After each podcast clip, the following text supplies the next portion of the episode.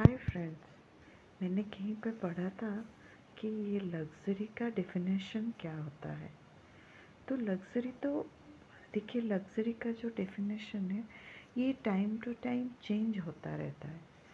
ये लोगों के ऊपर डिपेंड करता है कि हम उस वक्त, उस टाइम पे किस चीज़ को अपना लग्ज़री मानते हैं। किस चीज़ को ये सोचते हैं कि यही है, ये अगर हमारे पास है तो हमारे पास रियल लग्ज़री है।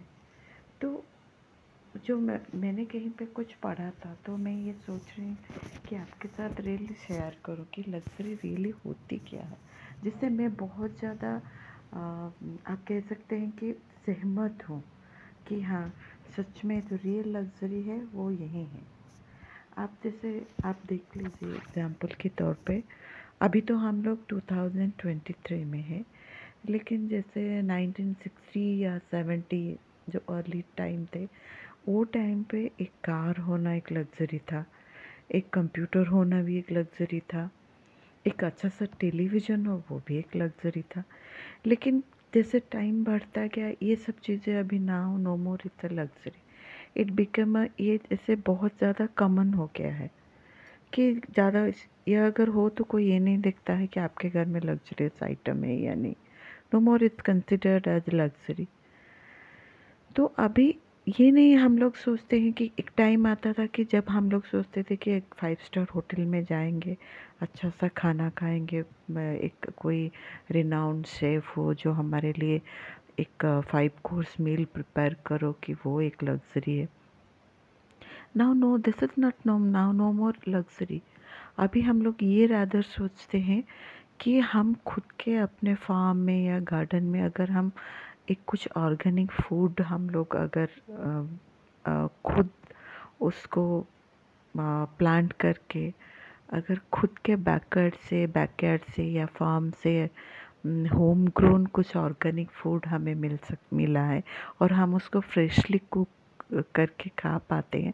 Now this is consider would be the more luxurious thing तो ये लग्ज़री का जो टैग है ना, ये टाइम टू टाइम चेंज हो रहा है। क्योंकि बेसिकली हम लोग जो है ना, वो हम लोग जो ह्यूमन है जिससे हम लोग ह्यूमन जो बनाए गए हैं वो ये एक्चुअली गॉड हैज़ मेड हम हम लोग जो रियल बेसिक नेसेसिटी है लाइफ के, उसी से ही हम लोग बनाए गए हैं, उसी से ही आए हैं। You can see we directly मतलब हम लोग नेचर से ही आए हैं। इसलिए ये जो लग्जरियस है ना, जो टाइम टू टाइम बदल रहा है, जो हम ह्यूमन ने ही बनाए हैं, वो थोड़ी दिन के लिए रहता है। थोड़ी दिन बाद हमें रियलाइज़ होता है कि no this is not no more luxury तो हम धीरे धीरे वो सब बेसिक की तरफ़ बढ़ रहे हैं। जैसे मान लीजिए पहले हम लोग एक लगता था कि हम लोग बड़ा सा मकान बनाएँगे, तीन चार महले का मकान बनाएँगे, उसमें एलिवेटर भी लगा देंगे। सो हमें वो सीढ़ी चढ़ना ना पड़े। लेकिन अभी लग्ज़री ये है कि हम लोग सोचते हैं कि बिना कुछ रुकावट के, बिना कुछ ऑब्स्टेकल के, क्या हम तीन चार स्टोरी स्टेप्स जो रहता है, क्या हम चढ़ सकते हैं? सो दैट हमें पता चलता है कि how healthy we are. So now this become a luxury.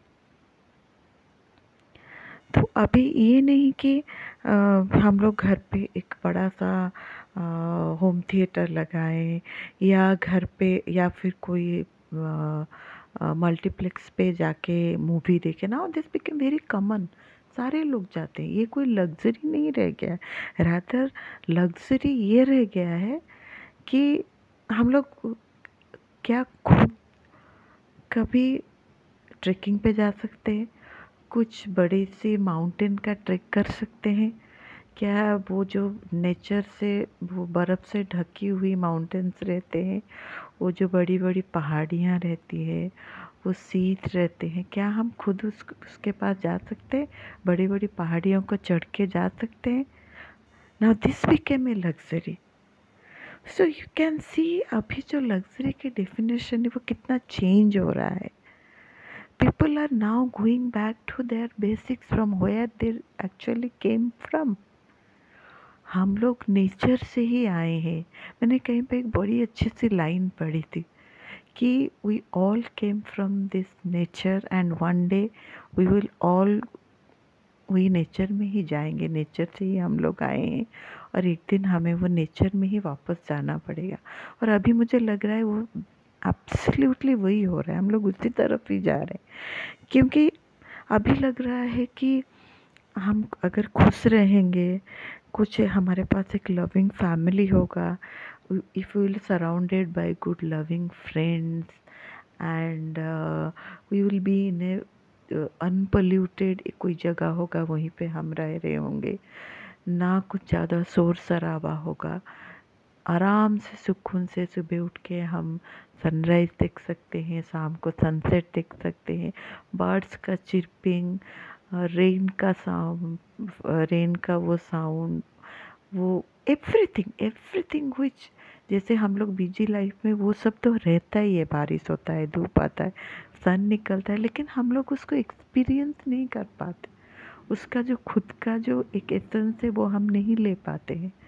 लेकिन अभी लग रहा है कि कुछ सुकून जगह पे जाके बैठ जाए, जहाँ पे कोई शोर शराबा ना हो। बस आप अपने एक कुछ मतलब लाइट माइंडेड फ्रेंड्स के साथ हो या फैमिली के साथ हो, जिसके साथ आपको बहुत ज़्यादा पीस मिले। नाउ दिस अभी वो लगता है कि वही सबसे ज़्यादा हैप्पीनेस है और सबसे ज़्यादा और हाप हेल्दी भी है। Because at the end of the day आपका मेंटल हेल्थ आपके फ़िज़िकल हेल्थ को बहुत इफ़ेक्ट करता है। सो so, आपका मेंटल हेल्थ ठीक रहना सबसे ज़्यादा लग्जरी अभी बन गया है। सो so, ये जो चीज़ें हैं ना ये अभी हमें लगता है कि रेयर है।